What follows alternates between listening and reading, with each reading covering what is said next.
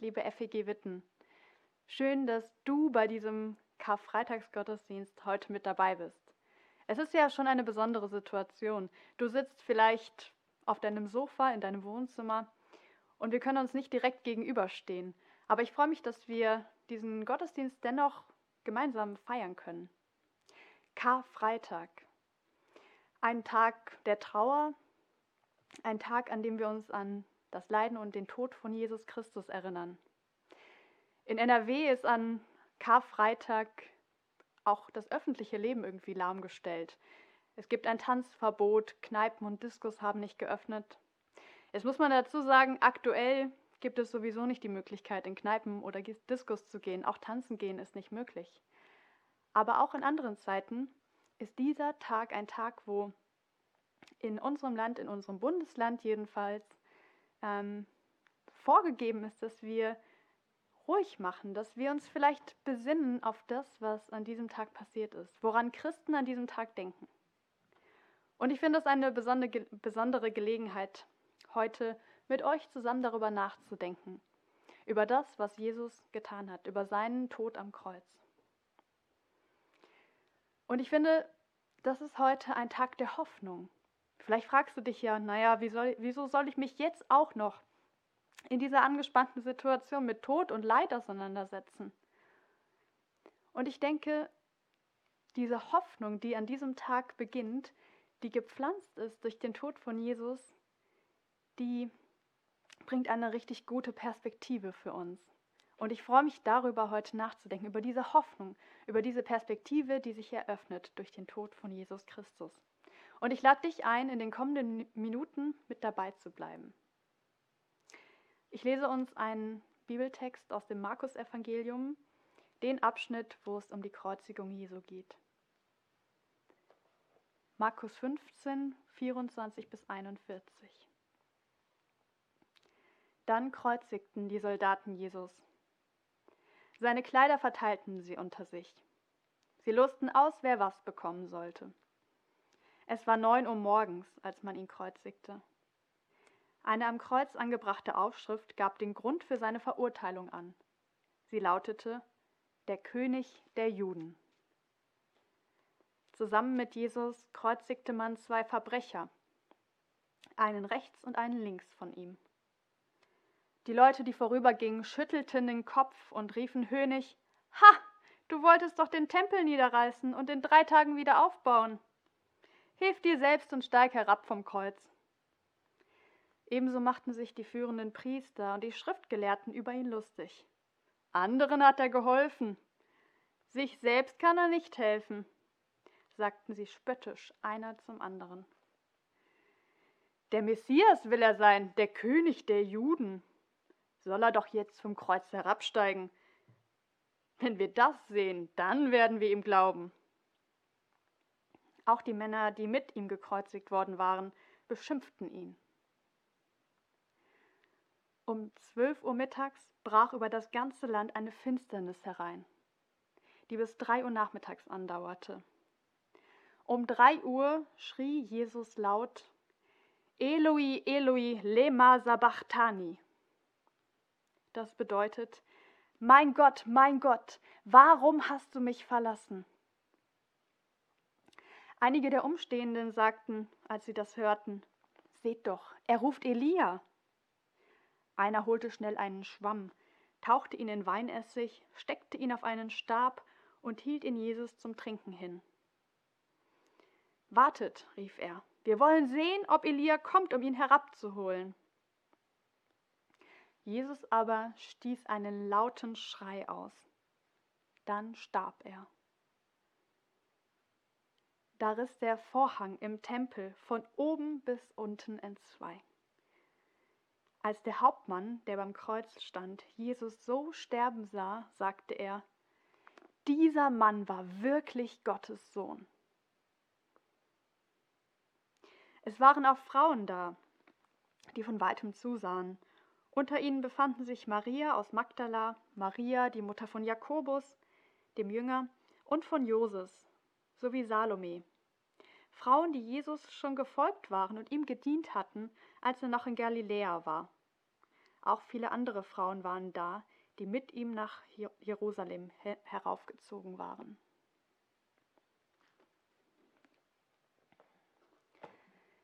Ich finde diese Szene wirklich spannend. Als neutraler Beobachter muss man sich doch jetzt fragen, ist dieser Mann, ist Jesus wirklich schuldig oder wird er zu Unrecht verurteilt? Die Vorgeschichte von Jesus, von diesem Rabbi, diesem jüdischen Lehrer, ist folgende. Jesus war so ungefähr drei Jahre mit einer Schar von Jüngern, von Schülern unterwegs im Land. Er hatte gepredigt und viele waren ihm gefolgt, weil sein Reden und sein Handeln außergewöhnlich war. Jesus hatte Lahme wieder gehend gemacht, Blinde konnten wieder sehen, Tote wurden auferweckt, Menschen wurden geheilt, an Körper und an Seele. Und das, was er sagte, das hatte irgendwie Hand und Fuß. Die Menschen waren beeindruckt von Jesus. Die einen liefen ihm nach und vertrauten ihm, die anderen empfanden Neid oder sahen ihn sogar als Bedrohung. Manche sahen ihn als politischen Unruhestifter. König der Juden. Jesus sagte von sich selbst, er sei der Sohn Gottes. Und wer so etwas sagt, der er stellt eine politische Bedrohung dar, denn Könige ein- oder absetzen konnte nur der Kaiser. Das war schon seltsam in den Ohren vieler. Jesus sorgte für religiöse, für politische Aufruhr. Er veränderte die Menschen, aber er war niemand, der jemand anderem etwas zuleide getan hatte. Im Gegenteil, die Menschen waren fasziniert von ihm, sie liebten ihn. Er wird verurteilt, weil er sich für den König der Juden ausgibt. Und jetzt hängt am Kreuz diese Anschrift, dieses Schild, hier stirbt der König der Juden. Was für eine Ironie. Als scheinen diejenigen, die ihn kreuzigen, ihm irgendwie recht zu geben, dass Jesus tatsächlich der König der Juden ist. Wer ist dieser Jesus? Ist er ein Hochstapler, oder sind es wahre Worte, die er spricht? Hat er recht mit dem, was er sagt? Der Evangelist Markus, derjenige, der diesen Abschnitt aufgeschrieben hat, den ich gerade gelesen habe, der hat eine Meinung dazu, wer Jesus ist. Und die gibt er auch zum Besten. Markus schreibt sein Evangelium auf. Markus berichtet diese Szene von der Kreuzigung Jahre später, als Jesus schon auferstanden war. Markus berichtet also aus dieser Perspektive der aus Auferstehung. Das ist seine Brille. Und deswegen ist Markus auch völlig klar, dieser Tod von Jesus ist nicht das Ende, er wird auferstehen. Ich finde das ganz interessant, weil Markus uns ja von diesem Hauptmann berichtet, der als er am Kreuz steht oder als er Jesus sterben sieht, erkennt, dass dieser tatsächlich der Sohn Gottes ist.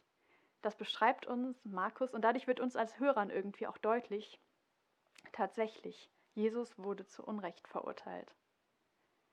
Wenn man sich das ganze Markus-Evangelium anguckt, dann fällt auf, dass das an drei Stellen vorkommt, diese Aussage, dass Jesus der Sohn Gottes ist. Es ist so eine Art Gliederung.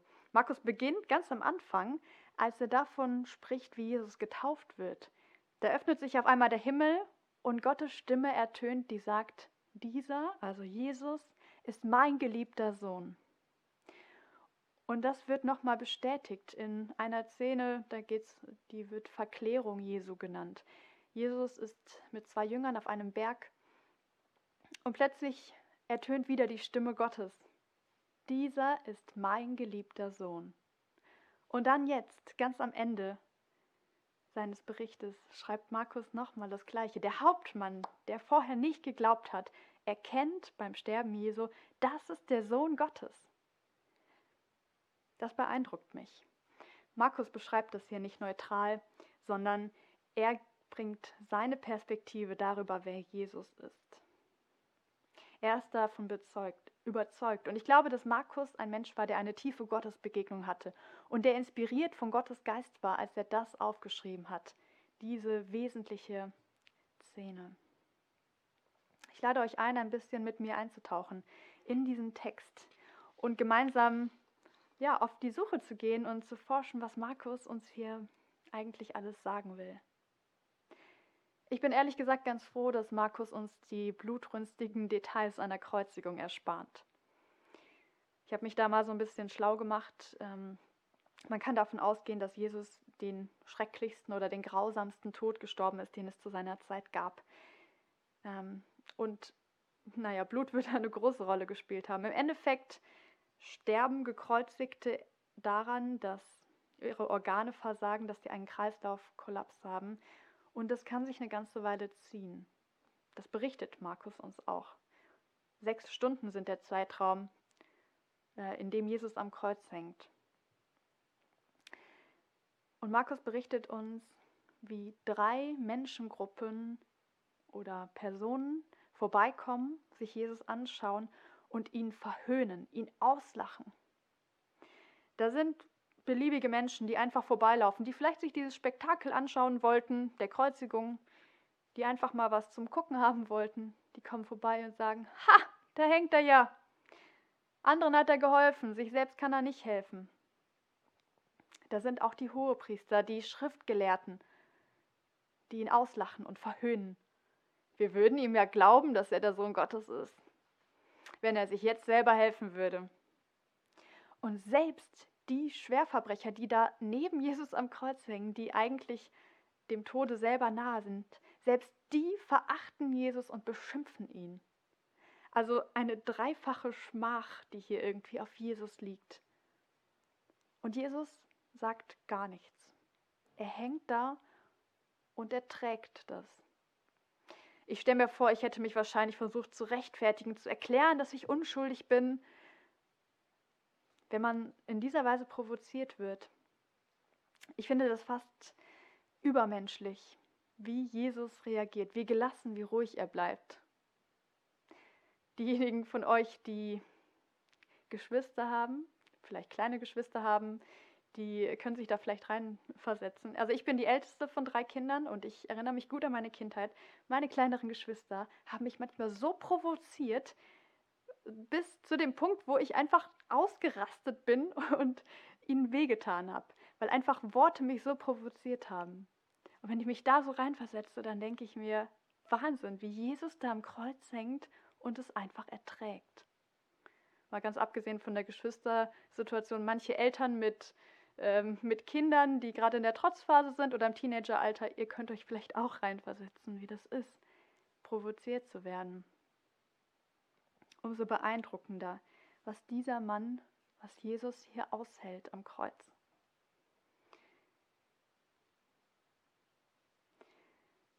Um 12 Uhr, da enden plötzlich die Beschimpfungen. Da wird es plötzlich düster im ganzen Land. Vielleicht war es eine Art Sonnenfinsternis. Und ich glaube, die Menschen hörten auf zu lästern und zu reden, weil sie merkten, irgendetwas geht hier vor sich. Markus macht da so die Dramatik der ganzen Szene nochmal neu deutlich.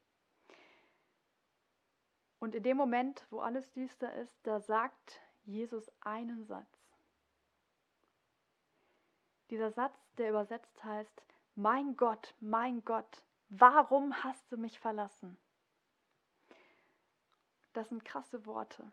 Und manch einer fragt sich vielleicht, wie konnte Gott seinen Sohn gerade in diesem schwierigen Moment alleine lassen?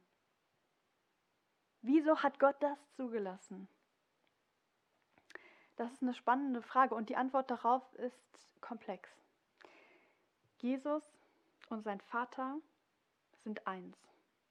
Jesus und Gott sind keine unter, zwei unterschiedlichen Personen, sondern sie sind ein Gott in unterschiedlicher Gestalt. Der gleiche Gott, der vom Himmel aus auf Jesus herabschaut, ist auch in Jesus Christus und hängt dort am Kreuz. Das ist etwas schwierig zu verstehen. Mm. Aber Gott selbst ist Mensch geworden. Und in Jesus Christus ist der Mensch Jesus gleichzeitig Mensch und gleichzeitig Gott. Ganz Mensch und ganz Gott. Das ist das Geheimnis Gottes an dieser Stelle. Und dann ist es ja spannend, wenn, wenn Gott oder wenn Jesus ganz Gott und ganz Mensch ist, wie kann Jesus dann sagen, warum hast du mich verlassen?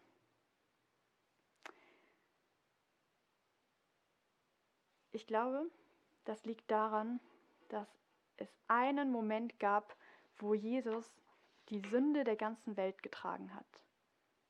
Ich versuche das jetzt mal an, einem, an einer kleinen Skizze zu veranschaulichen. Ich muss selber sagen, das ist äh, gar nicht so einfach zu erklären, aber ich versuche das mal euch zu zeichnen. Gott und Mensch, also wir Menschen, wir stehen auf der einen Seite. Und Gott auf der anderen. Gott und Mensch. Und Gottes Wesen ist Liebe. So. Gott ist die Liebe in Person. Und wir Menschen, wenn wir ehrlich sind, wir sind voller Hass. Wir sind voller Neid und Gewalt an vielen Stellen. Ich versuche das mal mit einer Axt zu zeichnen. Und das führt dazu, dass wir Menschen grundsätzlich von Gott getrennt sind. Da ist einfach eine natürliche Grenze, eine natürliche Trennung zwischen Gott und Mensch.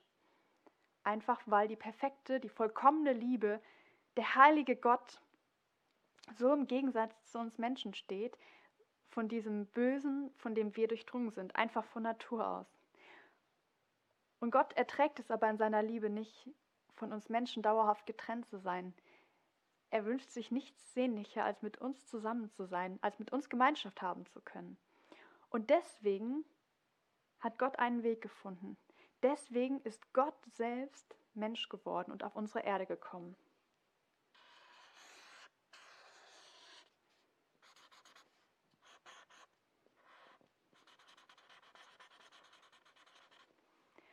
Diesen Weg ist Gott gegangen, zu uns Menschen hin. Das war der einzige Weg, um diesen direkten Kontakt mit uns Menschen herzustellen. Und dann ist er diesen Weg gegangen, diesen Weg bis zum Kreuz, weil Gott wollte, dass wir Menschen auch diesen Weg zu Gott finden können. Dass wir seine Liebe erkennen können, dass wir verstehen, wie ernst er es mit uns meint. Und der einzige Weg, diese, diese Trennung wirklich zu überwinden zwischen dem hier und dem hier, war, dass Jesus für uns stirbt. Und es gab dann tatsächlich diesen kurzen Moment, wo der Mensch Jesus von Gott verlassen war. Diesen kurzen Moment am Kreuz, wo Jesus all diesen Dreck dieser Welt, alle Schuld, alles Leid trägt, um die Trennung zwischen Gott und Mensch zu überwinden. Es brauchte diesen kurzen Moment der Verlassenheit und das hat Gott aus Liebe getan, damit wir Menschen für immer in Beziehung mit Gott sein können. Vielleicht hat euch diese Skizze geholfen. Mir hilft es manchmal, sowas zu sehen. Ähm, trotzdem bleibt es irgendwie kompliziert. Aber mir ist noch was anderes aufgefallen bei diesem Satz. Mein Gott, mein Gott, warum hast du mich verlassen? Dieser Satz ist ein, ein Beginn von einem Gebet. Und zwar eines Psalms. Jüdische Hörer haben wahrscheinlich sofort vor Augen gehabt, was Jesus hier meint. Der Psalm 22 fängt genau damit an. Mein Gott, mein Gott, warum hast du mich verlassen? Und dann geht dieser Psalm weiter. Ich denke mal, die meisten von euch kennen diesen Psalm nicht auswendig. Aber jeder jüdische Hörer, jeder, der da am Kreuz stand, hat Jesus diesen Satz murmeln oder sprechen gehört und gewusst, Jesus spielt auf diesem Psalm an. Und damit gibt Jesus eine Perspektive, denn er drückt in dem Moment nicht nur seine, seine Frustration oder seine Trauer über diese Verlassenheit aus, sondern Jesus gibt seinen Hörern und auch uns damit eine hoffnungsvolle Perspektive. Das ist ganz spannend. Wenn ihr Lust habt, lest diesen Psalm 22 gerne mal nach. Holt eure Bibeln raus, ähm, könnt auch kurz auf Pause drücken. Ich lese euch den jetzt nicht komplett vor, weil der relativ lang ist. Aber dieser Psalm, der bringt was Großartiges mit sich. Denn er fängt an mit einer Klage, mit dieser Verlassenheit, die der Psalmbeter zum Ausdruck bringt. Und der Psalm endet in einem Lob Gottes dafür, was Gott für ihn getan hat und was Gott für eine Hoffnung hat. Das finde ich ganz interessant, weil normalerweise, ich kenne das von mir, wenn ich traurig bin, dann bin ich erstmal traurig. Und wenn ich mich freue oder dankbar bin, dann bin ich dankbar. Und vielleicht ist das eine Gebet so und das andere so. Aber hier, dieser Psalm 22 ist ein Gebet, wo beides ineinander greift. Es fängt mit Verlassenheit an und mit Dankbarkeit über Gott hört es auf. Wahnsinn. Jesus gibt hier also mit diesem einen Satz eine unglaubliche Hoffnung. Das ist ein Gebet, was, was vom Psalm David ja verfasst wurde, dieser Psalm. Der wusste noch gar nichts von Jesus. Aber Jesus wusste von ihm und zitiert ihn hier. Und dadurch wird für mich so deutlich, der Tod Jesu am Kreuz, das ist keine ohnmächtige Verzweiflungstat. Ich glaube, Jesus hätte die Macht gehabt, vom Kreuz herabzusteigen. Das, wo, wozu er die ganze Zeit provoziert wurde, das hätte er einfach tun können. Aber er ist ganz bewusst hängen geblieben, ganz bewusst und entschieden, weil er aus Liebe für uns Menschen sterben wollte. Aus Liebe, damit wir für immer mit Gott zusammen sein können. Hier auf der Erde und eines Tages in seiner neuen Welt, in der Ewigkeit. Und dann passiert noch was Interessantes. In dem Moment, wo Jesus stirbt, wo er seinen letzten Atemzug tut und schreit, da zerreißt der Vorhang im Tempel. Das ist auch was, womit wir jetzt erstmal kulturell nicht so viel anfangen können. Aber hinter diesem Vorhang im Tempel, da befindet sich das Allerheiligste. Und das war damals der Ort, wo die Juden Gott begegnen konnten. Der direkte Zugang, der war für, für den Normalverbraucher immer versperrt. Nur der Hohepriester, der Höchste, der durfte einmal im Jahr hinter diesen Vorhang und das Allerheiligste sehen und berühren. Und diese Symbolik, dass der Vorhang zerreißt, die macht deutlich, der Weg zu Gott, der direkte Weg, der ist nun frei. Da ist keine Barriere, da ist kein Vorhang mehr, der trennt zwischen Gott und Mensch, sondern jeder hat jetzt den Zugang. Jeder kann jetzt direkt mit Gott in Verbindung treten. Ich habe noch ein Beispiel für euch. Das, ähm, darüber bin ich irgendwann mal ge gestoßen oder darauf bin ich mal gestoßen und das finde ich total interessant nochmal zur Veranschaulichung. Stellt euch mal Folgendes vor. Ihr seid ungefähr acht Jahre alt, ihr habt einen Kumpel zu Besuch, eine Freundin und ihr spielt im Wohnzimmer Fußball.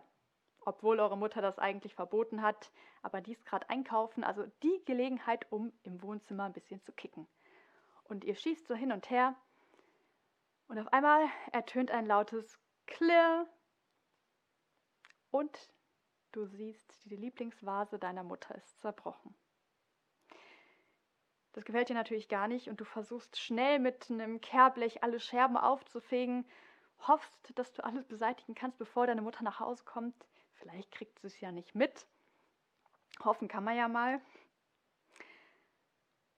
Und dann am Abend rufen deine Eltern eine Familienbesprechung, eine Versammlung zusammen. Deine Schwester ist auch dabei und deine Eltern stellen euch zur Rede. Wer hat meine Lieblingsvase kaputt gemacht? Und du guckst wahrscheinlich beschämt zu Boden und versuchst erstmal nichts zu sagen. Und auf einmal meldet sich deine Schwester neben dir und sagt, ach, tut mir leid, ich war das. Stell dir mal vor, wie das sich in dem Moment anfühlt. Wenn auf einmal eine andere deine Schuld auf sich nimmt und dafür einsteht, was du getan hast. Vielleicht bekommt sie Ärger, vielleicht wird sie richtig ausgeschimpft, aber deine Schwester übernimmt das, diese Strafe, die du eigentlich verdient hättest. Ich finde, das ist ein Beispiel dafür, was Jesus für uns tut, für dich und für mich, was er mit seinem Tod am Kreuz getan hat. Und mich macht das so ein bisschen nachdenklich, weil ich, ich denke, wenn meine Schwester die Schuld auf sich genommen hätte für mich mit der kaputten Vase, dann hätte es mich irgendwann doch dazu getrieben, dass ich ihr entweder dafür danke oder doch meinen Eltern sagen, hey, eigentlich war ich das, ja. Und vielleicht ist das bei uns manchmal auch so. Das eine, das, dass wir zu Jesus gehen und ihm Danke sagen für das, was er für uns getan hat. Dass er unsere Schuld getragen hat. Und vielleicht führt es auch dazu, dass wir selber unseren Vater um Vergebung bitten. Unseren Vater im Himmel, der uns durch und durch liebt und ihm sagen, hey, ich habe das verkackt. Ich habe die Vase kaputt gemacht. Und ihm einfach unser, unsere Schuld auch formulieren.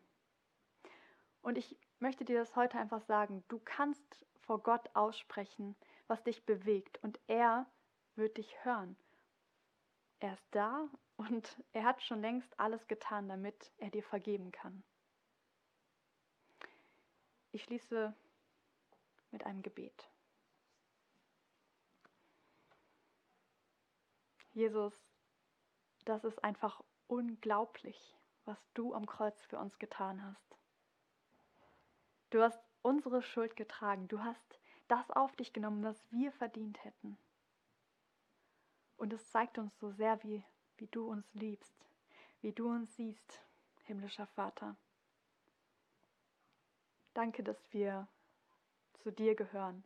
Danke, dass du dafür gesorgt hast, dass wir dir alles sagen können, dass wir ja diese direkte Beziehung mit dir leben können. Und du warst in dieser Welt als Mensch und du weißt, wie es uns geht, du weißt, was wir empfinden, auch in dieser Zeit, dieser Zeit, die geprägt ist von Unsicherheit, von Krankheit, von Ungewissheit. Du weißt, was es bedeutet, Mensch zu sein und du bist jetzt, heute hier bei uns.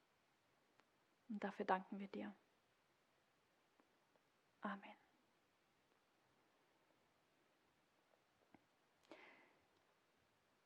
Wir haben jetzt die Gelegenheit, Abendmahl miteinander zu feiern. Und das ist natürlich jetzt ein bisschen speziell, so über Video. Vielleicht sagst du, das ist nichts für mich, dann schalte einfach ab. Ähm, an der Stelle verabschiede ich dich.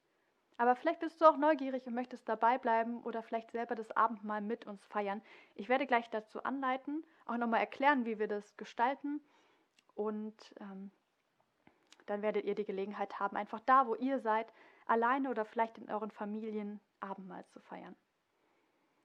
Und dazu wäre es natürlich jetzt gut, wenn ihr die Gelegenheit habt, euch ein Stück Brot zu holen, Traubensaft oder einen anderen Saft, den ihr gerade da habt. Ähm, und klickt jetzt einfach gerne kurz auf Pause. Ich warte einen Moment. Ihr könnt eure Sachen holen und dann machen wir gleich hier weiter. Der Kern von Abendmahl ist Gemeinschaft. Gemeinschaft untereinander und Gemeinschaft mit dem auferstandenen Jesus Christus. Und wenn wir gleich das Abendmahl feiern, dann können wir darauf vertrauen, dass er hier ist. Und wir nehmen das Abendmahl in diesem, ja, in diesem Wissen und diesem Vertrauen, dass er lebt und dass er für uns gestorben ist. Und natürlich wäre das schön, wenn wir uns sehen könnten, wenn wir zusammen wären. Aber als Familie Gottes, als Leute, die zu Jesus gehören, sind wir verbunden durch seinen Heiligen Geist. Und deswegen können wir Abendmahl feiern, auch wenn wir an unterschiedlichen Orten sind. Wir werden das jetzt so machen, ich werde gleich die Einsetzungsworte sprechen und ihr habt dann in euren Familien, in euren Wohngemeinschaften oder auch wenn ihr alleine seid, die Möglichkeit, euch Brot und Wein gegenseitig zu reichen. Gerne mit einem persönlichen Zuspruch. Die klassischen Worte, die man sagen kann, sind Christi Leib für dich gegeben oder Christi Blut für dich vergossen. Nehmt euch da einfach Zeit, euch das gegenseitig zuzusprechen. Und während ihr in eurer kleinen Gemeinschaft oder vielleicht auch alleine zu Hause das Abendmahl einnehmt, wird es im Hintergrund ein Instrumentalstück geben. Ihr könnt das einfach lauf, laufen lassen und damit klingt unser Gottesdienst und klingt die Abendmahlsfeier dann aus.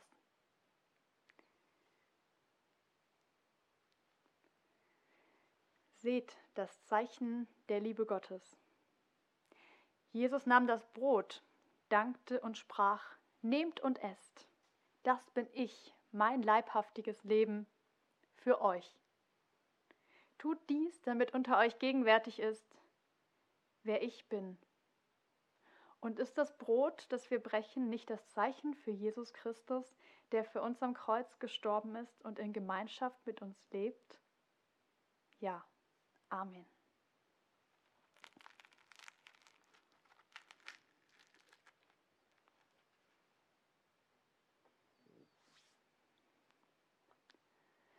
Seht das Zeichen der Liebe Gottes.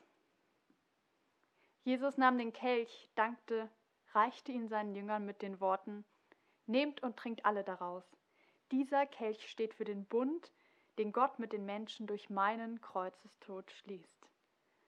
Tut dies, damit unter euch gegenwärtig ist, wer ich bin. Und ist der gesegnete Kelch, aus dem wir trinken, nicht das Zeichen für Jesus Christus, der für uns am Kreuz gestorben ist? Ja. Amen. Schmecket und seht, wie freundlich unser Herr ist.